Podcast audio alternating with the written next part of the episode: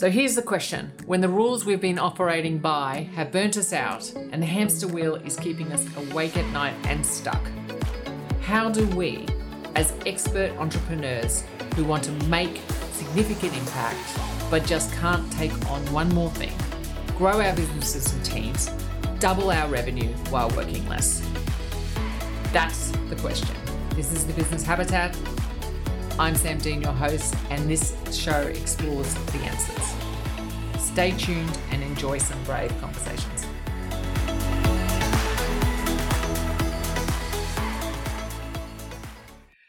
Hello, everybody, and welcome back to the Business Habitat. I'm Sam Dean, your host. I'm super excited to hear today to have two ladies who do something that I think is uniquely important, particularly in expert business habitats, you know, all around growing your brands with impact. And I think that this is one area um, that when you're working um, with your business and, and, and or your team, that is so important. So important to drive the impact that you want to make clearly to your team, and more importantly, these guys sit to the market at large. And there's a whole lot of science that goes with it. And frankly, I think this is something you should do first up.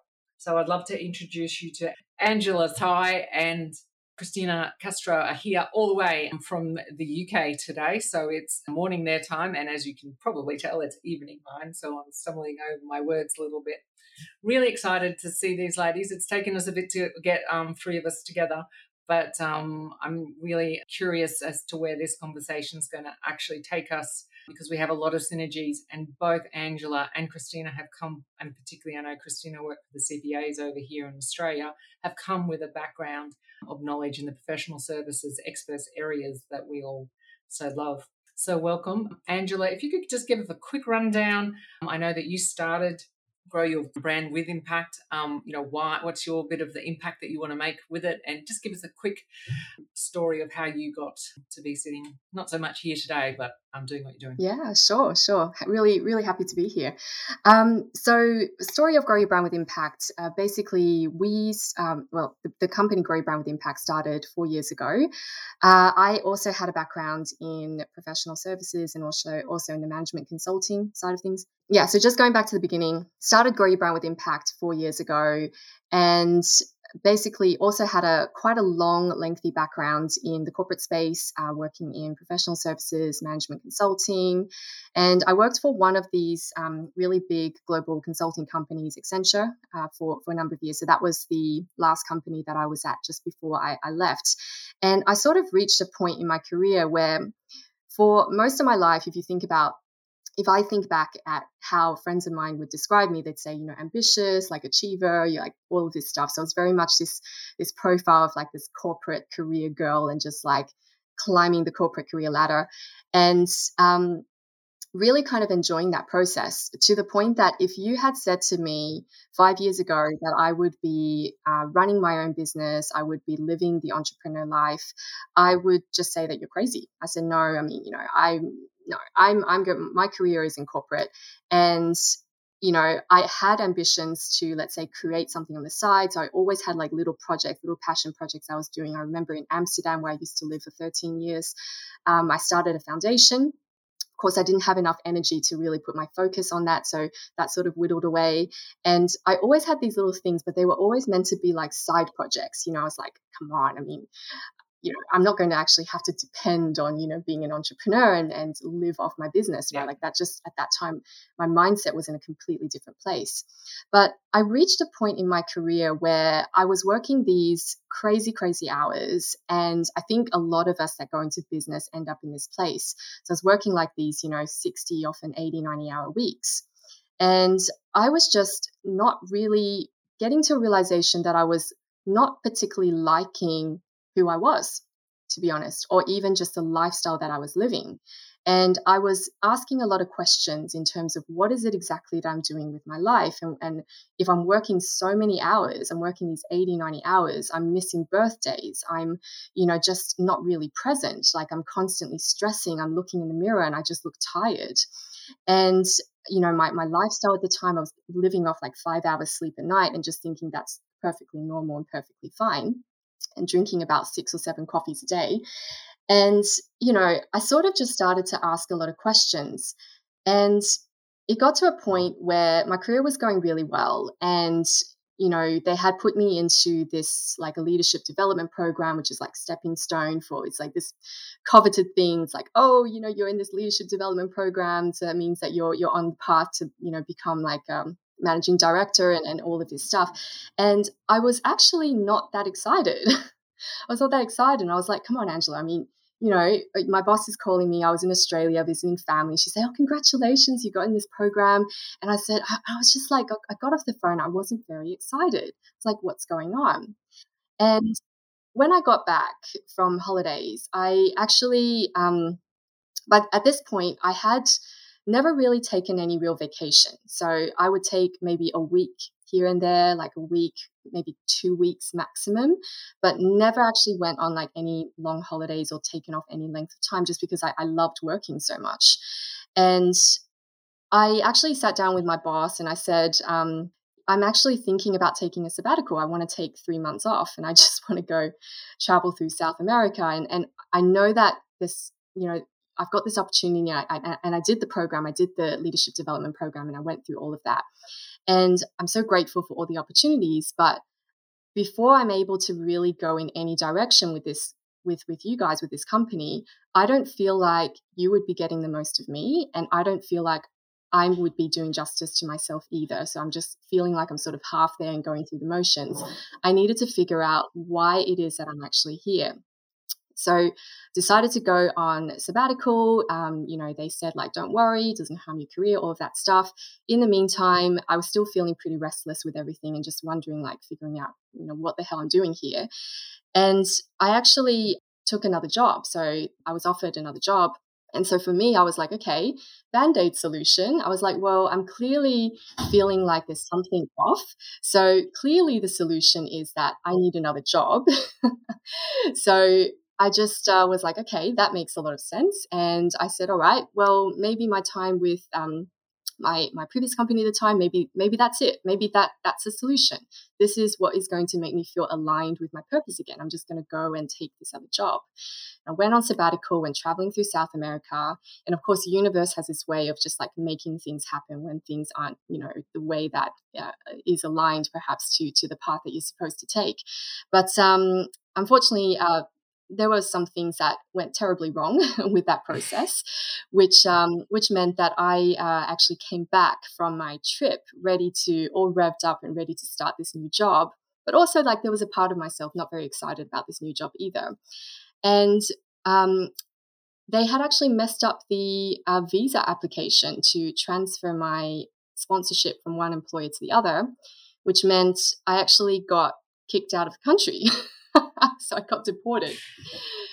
Now, the, the what I know about you know the universe sorting yourself out is it never it always gives you what you need, not necessarily what you want. Clearly, you need it. I love be. that quote. I love that quote. It's one that I have held close to my heart for so many years, and this was definitely one of those moments. And I think it was that moment where I mean, I was in this place, like I, I, told you about my mindset. Like if you had told me five years ago I would be running my own business, you know, making my making money and all of this stuff through doing what I do today, I'd say you're crazy and I wouldn't have a, a job, you know. But it's just like again, I don't think I would have really jumped off that wheel until I was literally pushed off. And that's what happened. You know, I was oh. literally pushed off. Oh yeah, I've been pushed off two or three times with nosebleeds that's yeah. it. And, you know, obviously that job fell through because it was just like complete, complete, complete mess, like drama. I had to sort, get lawyers in, sort all of, all of this stuff out, you know, get back um, to the UK, etc. And all of that was was done and behind. But then I was sort of like, okay, so from here, once all of the dust had settled, I'm like, okay, what now? What now? I literally never been in this position. I always had backup. I always had, I, I, don't leave a job until I have something lined up and all of this stuff. That was just the way my life was always organized up until now. And I was like, okay, well, you know, I've always wanted to start a business. Like that was always something that was on the side, you know, I mean, now is my chance. Like, what have I got to lose? I literally have nothing to lose. And it, everything just goes upside down. You know what? I mean, I can always get a job again, you know, so I was still very much in that half in, half out mindset. So that's actually where Grow Your Brand with Impact or actually started. But the path from that point there to where we are today, so that was about four years ago now when that happened. It was at the end of 2018. And it also hasn't really been that smooth because in the beginning, to be honest, I started this business, but I didn't have a clue what the hell I was doing. I mean, like, okay. Um, no, started, no one ever does. No one ever does. Exactly. Exactly. Like you, you know, you know what you do, you know what you can do, but up until then, and you probably have some experience with this, Sam, before you jumped out of corporate and started your own business, is you're you're really good at being able to position yourself for roles and like for jobs and all that stuff. But now suddenly like there's there's no roles, there's nothing, there's no container, there's no no label no like no title, let's say, to, to contain what you do and who you are. It's all open space. And you're like, okay, so where do I go from here? I can do a lot of things. And of course, friends of mine um, or uh, people in my network, they're like, oh, great, you, are in your business. Like, so immediately I kind of started jumping into like freelance consulting projects. I think that's where a lot of people tend to start when they make that leap. They, they just jump into freelance consulting. And I was like, oh, well, this is really good. You know, I'm, I'm making money. I've got my business. I'm an entrepreneur, all of this stuff. And um, but basically, you know, those first few months, like I was just completely burning out. Like I had no clue what the hell I was doing. I mean, I was doing the work, I was doing the consulting, I was working for um, different clients that I'd gotten pretty quickly through my network. But I realized very quickly that it wasn't actually really like I was running a business. It was more that I just became a one woman like business as in I was doing everything. I was like delivering the work, I was like liaising with the clients, I was doing my finances, I was figuring out where the next client has to come from. I was thinking about, oh, I need to build a website, like all of these different things. And my dad at that time, he came to visit me in uh, in in London. He lives in he, he's in Australia, and I didn't have any time to spend with him because I was so busy taking calls on the weekend and like with clients and like stressing about the work and all the deliverables and all of this stuff and i was just like hang on a second. Hang on a second. Like isn't this isn't this what i left that life for? Like i wanted to have balance and and all of this stuff. So it, it's been a bit of a journey. Fantastic. There's so many interesting things and i just want to um grab a bit of christina's story now too hopefully. Christina are you there Sorry, everybody. Um, Christina was having a few um, UK internet issues. I'm not going to do the UK joke that was just on the tip of my tongues after what you guys have been going through with your um, political warfare going on there. I'm surprised you still even got internet, but. it is a bit of times at the time. So, but no, it's true. I, I mean, with throughout that whole story that Angela was talking about, I was the the sideline. I was the watching her go through all this. I was the friend that was like, "What are you doing? Like, you have the perfect career job. You are." Absolutely in line to be CEO here. Like they are grooming you to take over the business. It is the largest high end producing department in that company. It is like it is absolutely ready for success. Like, oh, you know, one of those she's taken I've known Angela since we were 15 so a long time. And it was like I know you do everything so measured that like this is a bit of a, a, crazy jump. And I remember even watching her when her dad came to see her which was the first time I think in 14 years that you'd been living in Europe that he'd come to see you. And yeah she just didn't have the same time. So I've been watching all along the sidelines um, doing my career being working at the big companies and the big brands I've been used to working at. And then um, COVID hit, and I said, okay, um, I want to just play. Let me play. And um, so I said to Ange, how about I just help you with the team? And how about I just do some support in this? And, you know, I just, honestly, I just thought I'll come in and play for a little bit and never left. Well, I think if you go to play in a business, you won't leave because you know why wouldn't you want to play every day? And this is the thing: is we've got to we've got to look at businesses. There were so many interesting things there, I think, and I can see why your business is probably called that because I'm assuming Angela and and Christina, you might be a little bit different in this though. But you know, one of the big things um, that you guys do, I know, is really for you know the clients should start is to really find that that purpose and that that missing link. And I find when we work with business owners, particularly in the experts, when we've done you know if you've been an accountant or a lawyer or whatever for however long it's it's kind of your identity and you you might miss the reason why you're doing it in the first place or what it is that you wanted to change about the world as you went into it and how dissatisfying and unaligned you feel when you're out of sync with that and i think a lot of people don't do it i certainly did a couple of times i know you did and, and christina kind of did it a bit by default but we'll give that one to her as well is I'm feeling out of whack, but how do I actually find out what? Because you don't just wake up and go one day, you know, I want to, um, you know, for me, it was, you know, originally sounds much better now, but I went into business early on, coming out of the accounting industry in the early 2000s, thinking I knew there was everything to know about business and as an accountant and knew nothing in, in a tree services business. And then found out how lonely it was. So my big thing in, in what I do is to make sure that people do not compromise their personal goals for their business goals and they achieve both. But unless you know what that is or you know what your purpose is, you can never get aligned. And I think that that's the problem you solve with businesses in the first place and also what their brand. So you want to talk to, a, you guys want to talk a bit about that, why this is so important to stay in alignment with that, or at least find out what you're aligning to. Yeah, so really looking at the purpose. Um, I, I love the fact that you mentioned the word identity, Sam, because it's actually been a very recent realization that that is actually such a big part of the work that we do. So I believe that purpose is, of course, purpose. Our purpose is a big part of our identity. So it is a part of the identity. It's not everything. Because identity is like obviously including all of these different areas of like your values, you know, experiences that have created you um, to be who you are today, and um, you know, it's also the relationships. Like very often we mistaken identity and just thinking about that in terms of the roles that we play, which I, I, I sort of put in the category of relationships and also purpose. So like all of this stuff is basically folding into identity. And I think, you know, it's again, like this has been a fairly recent realization, just going through a lot of like kind of going back and thinking about the why, like why this is actually so important, why people really struggle with this, that I believe that business, going into business, is actually why most people go into business. A big part of it is to actually refine their identity. So figure out who it is that they are. Like how, you know, how do they stand in the world without this big umbrella of like your job title, you know, the big company that you work with, and all of these different things. And it is a really scary place. And that's why business often feels so vulnerable because you're having to to show who you are without all of these different you know like shiny things that you used to identify yourself by in the past.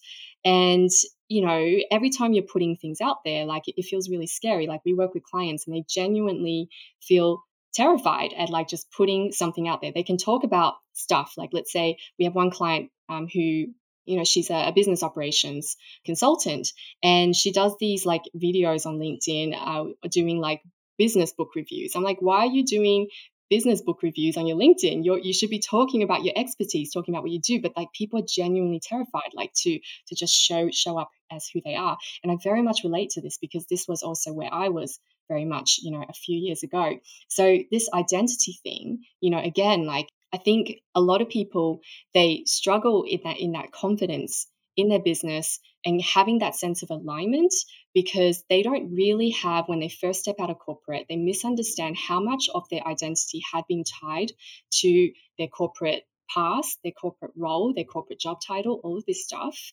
And once they step out of that, it just it, it feels really scary like you're naked and you have to kind of refine that identity while at the same time making sure that you're connecting that to a need to make sure it's actually going to work in the market and you know get that confidence get that confidence to to be able to um, to make this work for the long term. So yeah I, I love the fact that you you mentioned the word identity. I can i can literally talk about this for days I'd like to get Christina's. I know because I know that Christina worked um, with the CPAs Australia for ten years a little while ago, and the, the the difference between coming out of corporates, you know, when you when you're coming out of big accounting firms or PwC or whatever, you still might be an accountant, and now you're an owner or even if you even the identity of moving i had this big jump from i'd already been a business owner i i'd started up tree business and i had a consulting business before that And then when I became a partner in a big firm, you know, there was a little way I had to be an employee for a little while and then change that identity from being employee to a partner. And there's no work on that. There's no shift from being an accountant to being an owner. They're different identities and they're different everything's, particularly when you move within your own firm or your own business from being employed, where you have, and I love how you said that, Angela, this security of the corporate or the security of someone making decisions for you, um, not so much controlling you per se, but at the end of the day, the buck doesn't stop with you.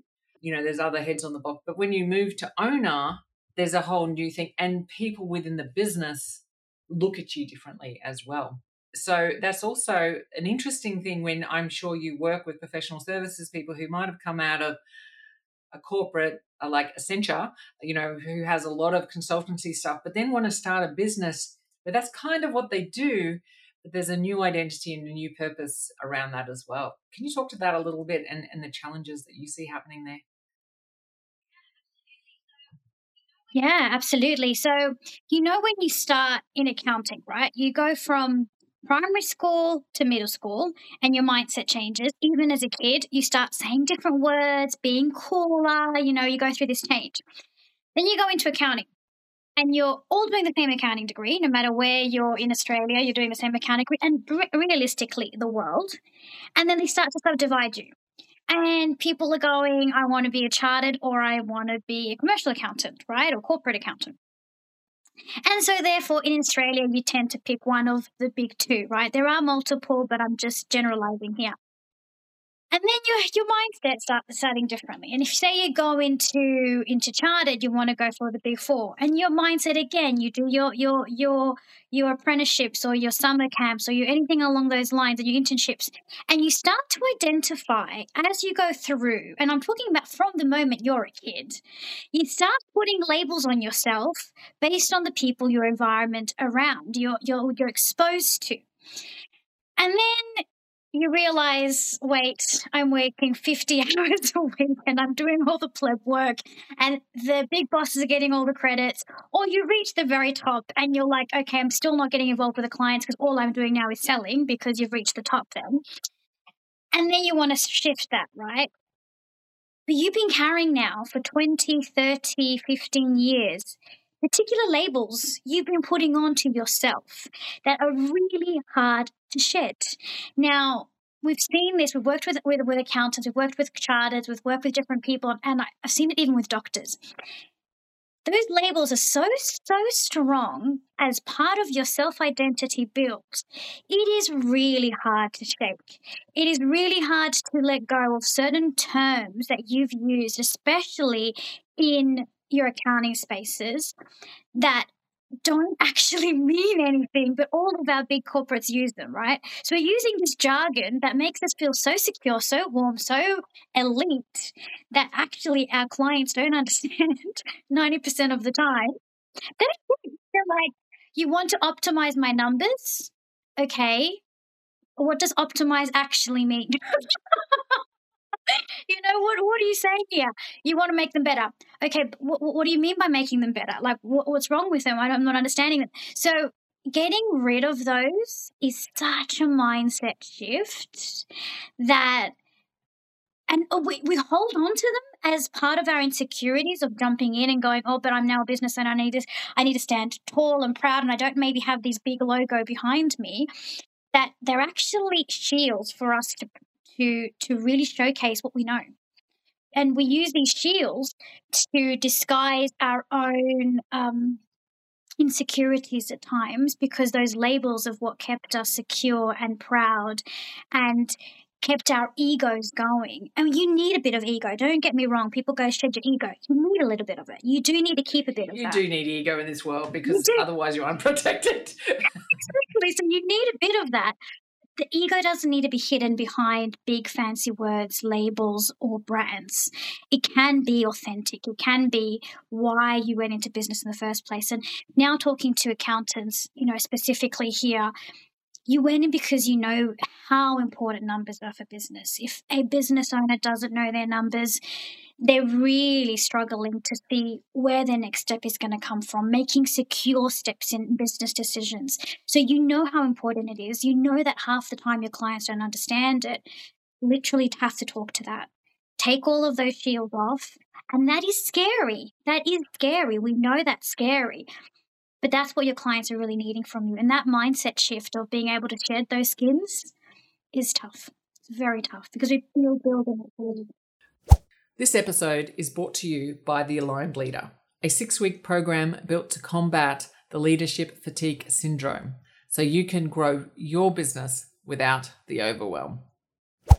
And it is, and I think, I think it doesn't matter what sort of business you're in, particularly in the professional services, which make up, you know, more than 50% of businesses these days. It is, you know, to get from behind your skill and you know everyone listening to this podcast is going to be very skilled at what their expertise is. That's a given. If you're a professional you should be good. Now i'm not going to go into debate that some aren't some are we're going to make the assumption because we do that everyone's good at what they do and everyone's fairly clear on what kind of output you can do. But why people come to your business and why people come to you is actually for you and your lived experiences and it is really scary. And I know I have chipped away at this and chipped away at this. I also know I have a more profitable business the more I've chipped away from it. The more I've said, oh, this is what everyone expects me to do, to know this is what I really feel is what I need to do, has made a big difference. And no one teaches us, this is, you know, one of the things we do, but no one teaches us how to do that. So if you've got somebody who really wants to you know refine their actually shed their identity how do you you know i would have thought by working through your purpose and stuff would actually make you feel safer. Is that is that how you start? How do you do that? Angela do you want to speak to that one?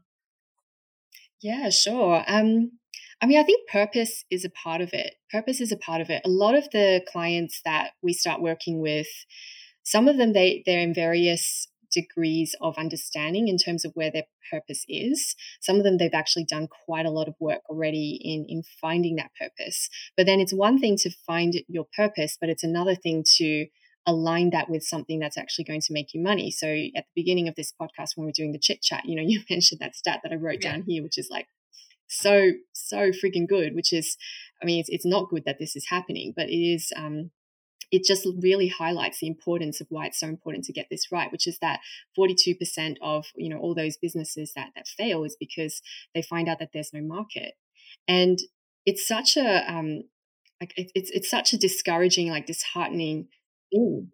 So everyone, that's the biggest reason why one in two businesses end up failing over five years, and one in five in one is 42% don't have a market. Yeah, exactly. I mean, Absolutely, absolutely. So so purpose is the start, but purpose isn't everything.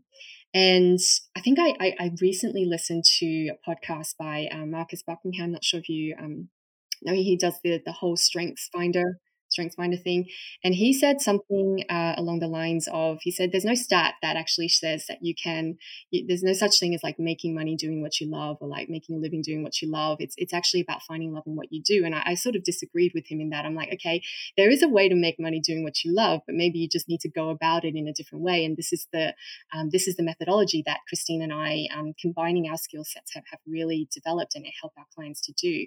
So a lot of the um, the, techno- the technique techniques and author methodologies that we've curated, brought together just from our shared experiences, both Christine and mine, and also ones that we've developed through the path of actually helping our clients to answer that question you know who are they in business? Like what is actually their expertise? So again your expertise is not just your you know experience as like a chartered accountant versus like a um, uh, you know, like another kind of accountant. Uh, I'm obviously not on the accounting side of things, but it's it's not just your specialization and where you have knowledge. That's just one part. That's just one part of your expertise. That's your experience. But your expertise is that that special thing, that unique thing, um, Sam, that you were mentioning earlier. The reason why people come to you, the reason why you do this uniquely and differently to everybody else in the market, and only you do it your way, and it's going to help people in just a very sort of unique way. And that's the part that a lot of people they struggle to identify. They're usually too close to it. I was too close to it. So Christina coming into the business, she actually helped me identify that for um, for myself, and and that was actually the beginning of what we co-created into Ignite Your Offer. So again, it's you know like it's it's about you know going through this process like there's a whole bunch of techniques and things that we do as part of our program and the and one-on-one work that we do with clients to to draw this out help them gain that internal clarity on what it is but then also make sure that you know there's actually a market out there for this that you're not just trying to sell a pipe dream like create a fairy tale business that at the end of the day is just going to force you back into having to take a job because you need to pay the bills. And i think that's the 42 stat that's um, you need to do your research before you do anything. And this, this I'm not here to everyone out there. I'm not talking. Most of the businesses we work with have a core type of what I would call compliance or you know must have style. So quantity surveyors, it'll be around their tax depreciation schedules and stuff like that.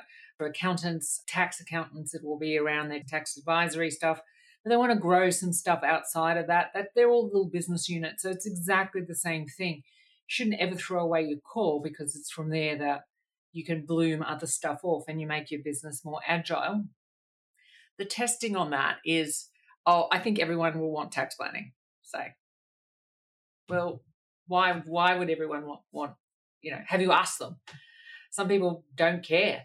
They they they're quite happy with you know tax minimization is not a thing some people really want to plan not because they um, will minimize tax, but so they know what's coming up.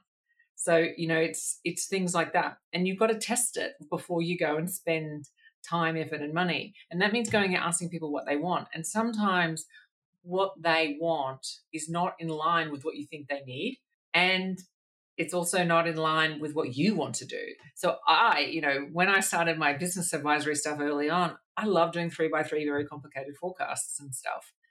Nobody, even to this day, apart from, you know, sometimes when I would have done valuations and everything, would pay for that kind of stuff. Because it's just something that made me happy. Like getting everything to balance, not one, not two ways, but three. Um, so you know, this is the thing. And, and as accountants, you know, I'm, I'm just as good as anyone else on this. You put the sexy software in, it's so much fun. But they're buying software, they're buying the conversation that you're having around it. And then suddenly. The meaning behind those numbers, right? The meaning behind that balancing. Well, the meaning behind it and what they want out of it.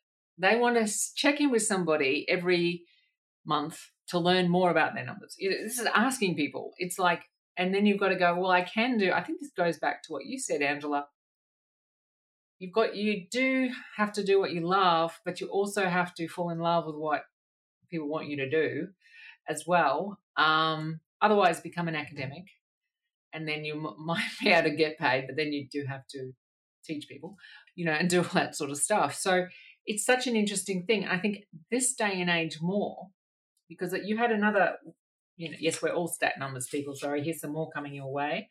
Um, and I'm going to quote yours back to you if that's all right. So you know, at the moment, there's been what in LinkedIn, did you say there's been a a 2000% escalation in it was freelancers and then 341% yeah, yeah. so in the freelance side um, and then 341% in yeah so self-employed business coaches and consultants so and that's 31% now if you match that with the stats um, that have been earlier in Australia, 98% of businesses um, employ less than 20 people. 72% of them employ, sorry, 70, yeah, two, so 72% only employ one to four. And of those, I think 60 something don't employ anybody. So mostly, mostly people don't have employees. And that's that stat. And that was before 2021. So we've got all these people coming out doing things that they're good at they probably love to do because that's the way they think they can make money. And they've got to sell in this market, but they want more control, they want more freedom, they want more everything, but they're still working in the rules, which are the hours for dollar mindset. And but now you've got to you've got to go out and get the people. You've got to be very clear in why you're different from that person. Um, it doesn't matter if you're a marketer or an accountant or whatever. It doesn't matter. You know, so I would think then it's very important. And people got to realize this that most people who have businesses don't run what we would. My thing is, is your business, can it run without you? Like until you can build something that if you want to take a sabbatical for three months to a year, you don't have all the operating mechanisms of a, a, a business. Now, I have worked with firms, businesses that turn over millions of dollars and can't tick that because you, because they have people in there that their income streams are completely reliant on that one person as opposed to systems processes and other people. Um, and I think we're, we're coming across a crisis um, in expert style of businesses in big businesses because the staff have clearly left and now they're freelancing, probably back to some of these businesses, by the way. Yep. But they've seen the value in themselves. Yeah. But they're happier. So your stat there, where Angela was 28% of these people are only 28% are actually earning more than their past when they were previously employed in corporate. But importantly, they're much happier. Yes. Importantly, they're much happier. So until you get, until they get and start working with people such as yourselves, where they can actually, because you can build a reasonable business um, without employing a whole set of people. You can have other consultants, contractors, you can have collaborative, as long as your purpose and everything's clear, you've got a clear way to market and you can, you, the models are varied between these days.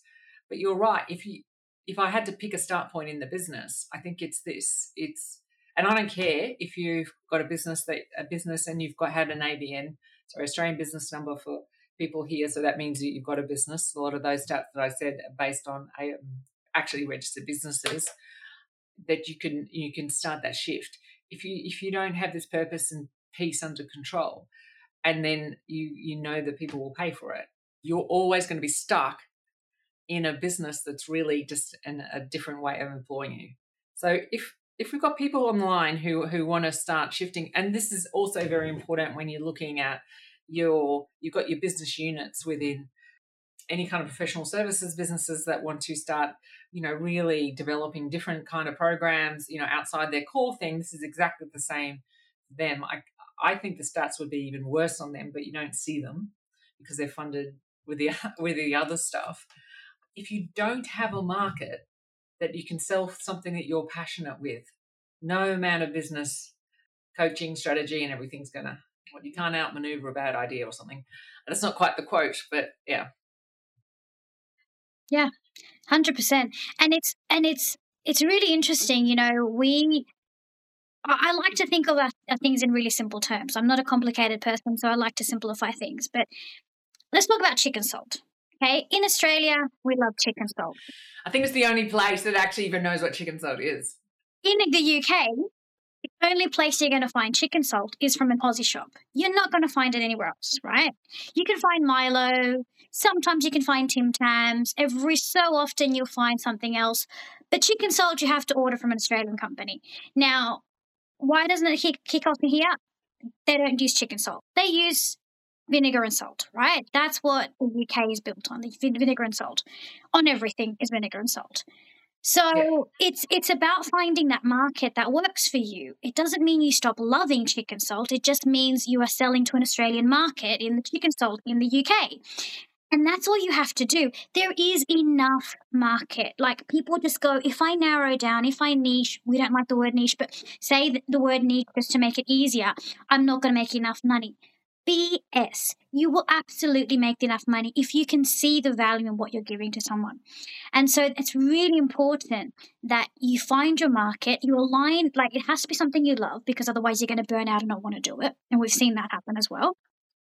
Align what you love to what you do to the people who love buying from you and want to buy from you.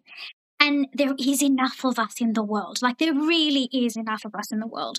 A lot of people go, Oh, but I can't because I'll lose money. And they're already in a scarcity mindset because it is tough to be in business. It isn't easy. But if you can get it right and you can make it cl- really clear what you're looking to give that person, then it works. Um, so we, we've seen this time and time again. People um, use those those big like you know complicated languages, and they the amount of times people say to me, "But what I do is really complicated to explain," and we go, "I get it." But why do you do it, and who do you do it for, and what do they get out of it? Just explain me that. And that's when we move on from aligning your purpose to doing what you love to actually joining to the people that are going to want to buy that from you. So I think that would be a good exercise for everyone to have a crack at because you know this is what we work on too. I mean, we're the only ones who understand the complicated tax laws or, or whatever it is. My true belief is every business owner should know everything about their business that works. So they you should have a, a reasonable knowledge on finance, but how it works, not necessarily how you produce it. Marketing, same thing. For me, I avoided marketing and sales like a, you know a, a, the mechanisms on my previous businesses because you know tax accounting firms you don't actually need marketing because the ATO does it for you. But when I went out my own, I, I didn't take that with me, and I've learned a lot about the mechanics of marketing. Do I do my own marketing? Absolutely not. But I understand it. So when I'm talking to somebody, so what you're you're saying there is that you've got to really spend some time on that and and doing that. So a good exercise that they might be able to take away is write down what your clients have fed back to you perhaps. What did ask a client, what what did I do? I asked my clients. I asked my clients what I do for them, what we do for them. And do you know what came back? Accountability without judgment. there you go. So, what that meant, we have coaching programs, but we also have a lot of education around aligning teams, aligning leaders, aligning numbers, and all that sort of stuff. But in each of them, we don't judge. We go, we've all stuffed this up or whatever. And so it's like, oh shit, well, we don't mark that at all. But you know, but what is behind that? The why they why have they said accountability without judgment? Because taking that a step further down, is that they feel judged for not knowing their numbers because they know it's important that they know their numbers. And they know there is a shame in speaking to most accountants to say, oh, I don't actually have enough money to pay my taxes this month when the tax bill comes around because I haven't planned that. I haven't thought about that. Maybe I've turned over a million, a billion, a trillion dollars. But have I put the money aside because I've actually made the money? Or have I gone and spent it on something else in the business, not realizing my tax bill's gone? So it's that shame in ownership because that's what you need to know. You know you need to know. You know you need to hold yourself accountable because your accountants are here to help you, right? That's what we need to come across. It's that next layer deep. So what we talk about a lot of the time is this active listening or deep listening as well as the validation of something. It's that that exact question why are you buying from me? Why are you still my client? And then going okay you're saying this. What do you mean by that? Where, where is this feeling coming from? What does not being judged mean to you as a person? And it's that next level. But it's also actually making them do it too. So the accountability piece is that we've done a whole lot of coaching before. We've done strategies. We've done marketing. We've done uh, coaching but no one steps us through and says, Have you done it? And then the judgment on, you know, that is, and these are really basic things. But actually, what people value from us is the fact that it's short and sharp and it's all the time, as opposed to these big, what I think are these amazing things. Well, they're not amazing if you don't do something with them. But it's true. It's that that accountability piece. Like if we've gone through the judgment, and then the accountability is this small hand holding. I'm here for you and I'm just literally checking in and going, "Hey, have you have you done that? Have you have you pulled the cake out of the oven because you realize it's going to burn if you don't turn it off?" And just that reminder, "Oh yeah, yeah, I've got to do that. I'll do that now." It's that little step, and you know what? Most of you, us will take that accountability piece for granted, thinking, "Oh, but that's my job." Yes, we know it's your job, but it's an important step in helping your clients produce what they're actually getting out of that from you. Yeah, and as business owners, that's another big shift from the employee to the business owner. We take away as business owners our accountability piece when we move. So we don't have performance reviews anymore. We don't have people feeding back, yeah, you've done a, you could do this better, or even you did that really well, you know, which you've got to do both. We take that away, you know, in, in the accountability piece. And I think that what you guys do for the purpose thing because I need a lot of accountability when we're developing purpose because and I think a lot of experts mind as well because it's an uncomfortable place to to sit in this. It's more kind of getting deep into into what you actually want to do with the world. Well, you know, I you know one of my desires is that we make lots of money without burnout, and it's taken me a long time to do that. It means we we we have to not not sacrifice ourselves to make money, and but the money that we want to make is the money we want to make, not what society thinks we should make or or whatever. And it takes, and I'm, thinking you guys are pretty good at it it takes some, you know, people can uh, can skate around it a little bit. I'm sure. Do you find that, Angela, that people skate around their purpose a little bit because they're giving you what they think you should, as opposed to what they really want to do? Yeah, 100%. I think um, people fall into that very easily in the beginning because they're not clear on that piece. They haven't spent enough time figuring that out for themselves. And they probably have a lot of um, lack of confidence as well in even if that's something that's worth something in the world. So, I mean, we've had um, clients say to us before in terms of like their experience after having gone through this and then figured it out and then validating the market, it's like they they they realize reflecting back that it wasn't about it wasn't necessarily about their self-esteem. Like part of it, of course, is. It wasn't necessarily about, you know, am I worth it? But it was about whether this thing that I'm giving them is that worth it? Is that worth for me to charge X? Is that worth for the client to be paying me X in order to get a certain outcome? So yeah, going back to your question around, you know, skating around the purpose. Yes, 100% because people are scared. People are scared that the thing that they do so naturally because it is so natural and no brainer to them like you know yourself like giving that accountability um, without judgment and, and, holding people accountable to making sure things get done it comes so naturally to you you're like well yeah of course i mean that's a part of it i mean why would someone have to pay for that because that's just a part of my job right so um, but yeah, again, you know, without having that feedback loop coming back in terms of this is what you're really giving your clients, you're not going to be able to see the full value of it. Yeah, it, it, it is definitely a big one. And one of the analogies, like as I was listening to, um, you know, just the, the back and forth conversation just now, and why we see that people struggle with this. And that's the thing, like, you know, these are people that are really deep experts. They're skilled in what they do. And they know their stuff. They're like, okay, I know my area. Of course, I should be able to figure out how to make this work as a business, right? Like, I'm, I'm not stupid. I'm, I'm relatively intelligent. That's what's going through most people's heads. But then, you know, they, they go into this and they struggle. They struggle. Like, why is it I'm still not making enough money? Why is it that I'm still, you know, like doing this trading my my time for money and, and it's still stuck in this hamster wheel? Like, how do I actually break through and make this work? And I see the analogy that I see is is a bit like, let's say, getting healthy or losing weight. Say, like, okay, it's not that hard to get healthy and lose weight. You just like eat better and you exercise. That's it eat better and you exercise.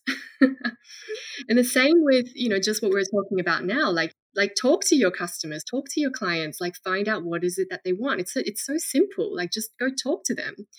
But again, if you're really serious about wanting to get healthy and lose weight, you're going to get a trainer. Like I know Christina has a has a trainer and um, helps keep her accountable in terms of the exercise side of things. And I know that's made a huge difference in terms of you know her routines and all of that stuff but she chose to do that because this was something that was important to her you know to she valued like living this healthy lifestyle and and prioritizing these things to make sure she has the energy to put into our business which gets pretty intense. And again like without having that structure without having that accountability that thing that's going to keep you on track it's really easy to get lost with the shiny things. It's really easy to get lost with uh, a, a beat to your self-confidence. Like somebody a client says no or a client a prospect ghosts you. All of a sudden, you're in the middle of a conversation, they suddenly disappear and they stop answering your messages.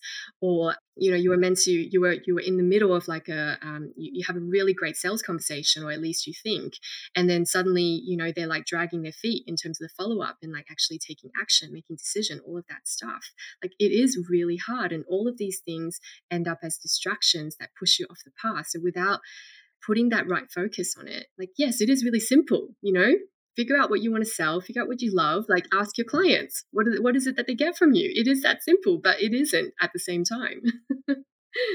Simple things are the hardest to do. That's it. They really are. because if, if they were easy, um, everyone would be doing them. And it, it's true. I mean, I love the, I, I always use the health analogy as well because um, I've got healthy over time and it's those small steps. And I don't do anything without some kind of account- external accountability. Internally, I find it very difficult to keep myself accountable. I can't even keep myself accountable to my thoughts, let alone um, you know getting up in the morning and, and doing whatever. But if i make an appointment with somebody or i you know schedule it or i do whatever so i suppose that is probably then why i know that accountability is so important because it's i wouldn't be sitting here without it. And it, it just it, it just makes me laugh that accountability you know is the act of you know keeping people accountable. And that's actually what an accountant means. What's one of the definitions of an accountant the person who keeps accountable that's where debits and credits came from accountable to your thing so it's amazing that it's one of the industries. Uh, I think every industry, it doesn't matter who you are, but it's amazing that the one, the one that has its name has very little bit, little accountability around it. And I'm sorry, you have to have self accountability, but and I think your purpose keeps you accountable as well. I think if you're very clear on your purpose and how to make money out of it, when those things do whack you out of alignment, you're always going back to it you might need somebody to sit down with you and say, hey, run through that conversation with me. It wasn't that bad. Or yes, it was that bad. Let's make it better. But if your purpose is always, if you're always aligning to a purpose, when you do go off whack, and you will, and you do with, you know, I go off whack with my health goals all the time, that it's just, nope, I'm back. I'm doing this because I want to be a fit dressage writer. I'm doing this because I want to be that. Yes, I ate too much Ben & Jerry's last night, but it's okay. I'm back. It's you true. Yeah, yeah it's true. I can't I can't stress it enough. And this is where, you know, we started off when I joined Angela, we were really quite a large team. You know, that's the reason I came in. I was trying to help her with managing the staff, expectations, um, supporting them with, you know, men- mentorship goals, long term goals, alignment with the business. We started off as a large team. And I say we started off. By the time I joined, Angela already had a large team and a large set of clientele. And we, we stripped that all back because I kept on going back to her. Do you realize how much this alignment, this setting the purpose, setting these initial milestones is important to clients? And Ange kept on saying to me, "Oh, I have to. I can't do campaigns without it. I can't know their their story behind why their brand is a particular way, or why they look and feel, or what, what messagings they use." And I went, well, let's just stick to that. You know, let's just get that right because you're constantly coming in. These people are saying to you, my marketing is failing. I can't sell. I can't get my message across. I can't get, uh, I can't, I want to increase my conversion rate in relation to my proposals. Like that's what their problem is, right? This is what they're seeing as their problem. And what we've started but to work out, no, it's further down. Like it's right at the beginning. And I said, let's get that right for people and then someone else can do their marketing. Someone else can do their branding website or their colors or whatever it might be. But let's get that so right so aligned to that individual person that it just explodes out of them with this energy that whenever they do then meet 10 years from now 15 years now 3 months from now a designer to help with their website someone to help with their marketing it just explodes out of you. Now I know most accountants hate to sell and that's a lot of the thing I focused on. You know, they it's like and I used to say to people, talk to me about your favorite restaurant. Talk to me about your dogs. Talk to me about anything else that's potentially not in the accounting world or the business world that you love. And you see that energy people bring to that conversation. You see that energy that they explode with about the, the latest spaghetti bolognese that they ate that was just like nonnas from, you know, Italy when they went there or whatever it might be, or or whatever it, it is that they're talking about. I go, now that's what you need in your business. And the moment you can talk about your business with that same passion, you know how many people you're going to attract? Yeah, because there's not going to be a single client, yeah, that doesn't go, man, I need to work with that person. Yep. No matter what it is that you do. And it's that what we're trying to bring back when we're aligning with purpose. It's aligning what you love so it just explodes out of you. It just beams out of you. And once you hit that and you get that, do you know how many people just go, that alone was worth my investment in you guys? Take away the fact that you've been making money and getting clients in the door because that's now coming through. But the fact that I'm so passionate now about what I do and I love it and it's aligned to me and I know I'm never going to retire because I just freaking love this. that is what makes it worth it. So I can hear all the accountants going because I agree. I think if you love tax, and I think a lot of people should love tax, like there's lots of people out there, you get excited about it. You just need to find a way to um, communicate it because then you just you should never sell anything that you don't think is going to change someone's lives. You should never. That's why people find selling so hard. Um, and if you can link it back, so tax, you know, when we work with people, we find out what's what's the problem you're solving for the clients. Well, I'm keeping them out of jail. We'll get excited about that. Like if you go to someone and say, hey, you know, do you wake up at night and think you might go to jail because you tax? We solve that. And you get excited about it. That's selling because you know that's actually what you're doing. Do you feel uncomfortable? You know, what what do I do? I, I, I get people to feel comfortable about tax. I'm super excited about that because I, I don't think anyone else can or, or whatever whatever whatever that is. And I think what you guys are saying, and what's interesting about it, because that's what we do, we do with people as well. We always start with an investigate.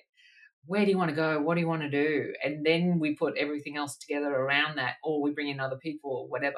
Because if you don't, in a different way, but it's the same principle. And then it, now I know if someone really doesn't understand what their purpose is or why they're even doing that or why anyone would actually buy from them, we can immediately now go, well, we've got someone who can set the gap. So they then go in and then we start, you know, this sort of stuff. And that's what's important because everybody sells. 42% of our day is spent selling. If you're trying to get a child out of bed, you are selling. You're using a couple of di- different techniques. You're using persuasion, it's mm. really exciting outside. It's a beautiful day. Let's come outside. Then you're using my parent, you know, and then you go down all the way down to the poorest form of parenting, which I, I engage. Get out of bed or else. What does else mean? Your phone goes away. Might not work with your age, but um. I thought you were going to say bribery. you know, you're always selling, and that's the hard sell. That's the kind of the sell you don't want to do, you know, in your business. The ATO uses that as the sales thing. If you don't do this, you go to jail. But we don't want to use that. But like, if, if, if you're talking about tax, it's like, don't you want to be excited about? And, and I know this sounds crazy, but we're at the point in our business now that our tax bank account is so nicely plump that I'm dying to pay taxes to know what's left over so we can spend on something else. There you go. Absolutely. And you should get excited about paying tax because that means you're making money. Everyone says, I don't want to pay tax. Particularly here, I know in Australia and the UK, get excited. Like, I'm excited about our tax system because, you know, I just had major health issues with my parents and our system, which is paid for, but unfortunately by our taxes. And you should be minimizing your tax. You should, but you know, you should know that. And every everything that you do every expertise in some way or another does change people's lives. And you don't have to sell when that's the case. You just got to find out in their terms and then what your purpose is in life. Yeah, absolutely. So if you had to give uh, just each of you just one tip to people that they could start thinking about, you know, am I true on purpose or, or you know, what would you say? Where could they start? I would say it's reflection of asking your clients to describe you and why they work with you. If you can get that and really listen to it and dig in, and they're always going to start with a very superficial answer, right? We know that people hate giving you praise. So sometimes when you get a third person, get a third party to ask that for you, you know. Um, but being able to say, I just love working with Sam because she brightens up my day. She makes me feel in control. I know I can turn to her. I know I'm not going to get a judgment because I don't know the answer to something. And she just checks on me on a regular basis. Hearing that is just amazing. And and we often we ask for feedback, we ask for things, but we never ask for someone to sell for you in a sense that how would you sell uh, Sam to someone else? And how would you say you need to work with me or you need to work with Sam? Oh, that's a great question. So everyone write that down. So instead of saying, you know, why do you work with me? How would you sell me to somebody else? Marketing done. Um, Angela, what's your tip? That's great. I'm going to ask that question next. So my tip is to really treat the work that you do every day um, basically as research. So market research isn't about like purpose. Like yes, a part of it is going out and having more conversations, but the work that you do every single day and the conversations that you're already having with your clients every single day is already basically continuous sort of like rolling research. Um, so you know nowadays we're all doing online businesses. A lot of our sessions they tend to be recorded also for client purposes you know that they can go back and re-listen to um, certain bits of advice. So if there is a conversation that you've recently had with a client with a prospect you know whatever just go back and re-listen to that conversation. Re-listen with sort of like you know a different set of ears. So it's it's again this this third party um, like almost as if you are a third party, and try to see if you can hear for um, the shift that's happening under the surface, the shift that is actually happening on your on the other person's side. It's very often in those conversations we're so focused on problem solving that we're just like listening for the problem and we're basically you know like going into solution uh, solution mode. So having that step back, listening from that perspective of what is actually the real problem? So, what is actually the real problem that the person is experiencing that is underneath, you know, all of the words? And it could be the, the feeling of, you know, Christina mentioned shame, like I'm feeling ashamed of the fact that I don't understand my numbers, and now feeling that safety that somebody is now guiding me through this process and holding me accountable to do this without judgment. Like, just like listen for that shift in terms of what is the real, um, real problem that's underlying the problem and see if you can spot something there.